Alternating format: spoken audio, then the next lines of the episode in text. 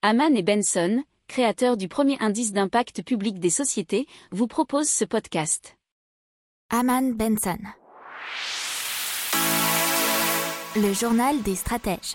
Allez, on commence avec euh, le crypto-euro, l'euro numérique. Et donc c'est euh, Fabio Penetta, qui est membre du comité exécutif de la Banque Centrale Européenne, qui estime que le lancement de cette alternative au cash pourrait intervenir d'ici à 5 ans. C'est ce qu'il a dit dans le Financial Times et vous pouvez retrouver l'interview complète sur le site de la Banque Centrale Européenne également. Euh, il nous dit que bah, ce, ce crypto-euro, cet euro numérique aurait un caractère défensif pour combattre la diffusion d'autres monnaies numériques, euh, comme le Bitcoin bien évidemment.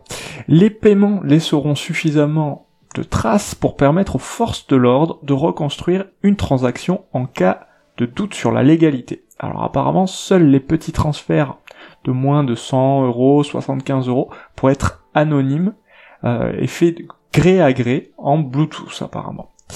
Alors, la détention de cette monnaie de bande centrale devrait aussi être plafonné à 3000 euros, soit de manière stricte, soit de manière incitative. C'est par exemple par le biais d'une rémunération négative au cela de ce seuil. N'oubliez pas de vous abonner au podcast, mais pourquoi pas aussi à notre newsletter La lettre des stratèges qui est gratuite, vous en trouverez dans les infos de l'émission, mais aussi sur notre site internet Aman Benson Stratégie, rubrique média La lettre des stratèges. Pour approfondir ces sujets, abonnez-vous à la newsletter de Haman et Benson et écoutez nos autres podcasts que vous retrouverez dans les notes de l'émission ou sur notre site internet.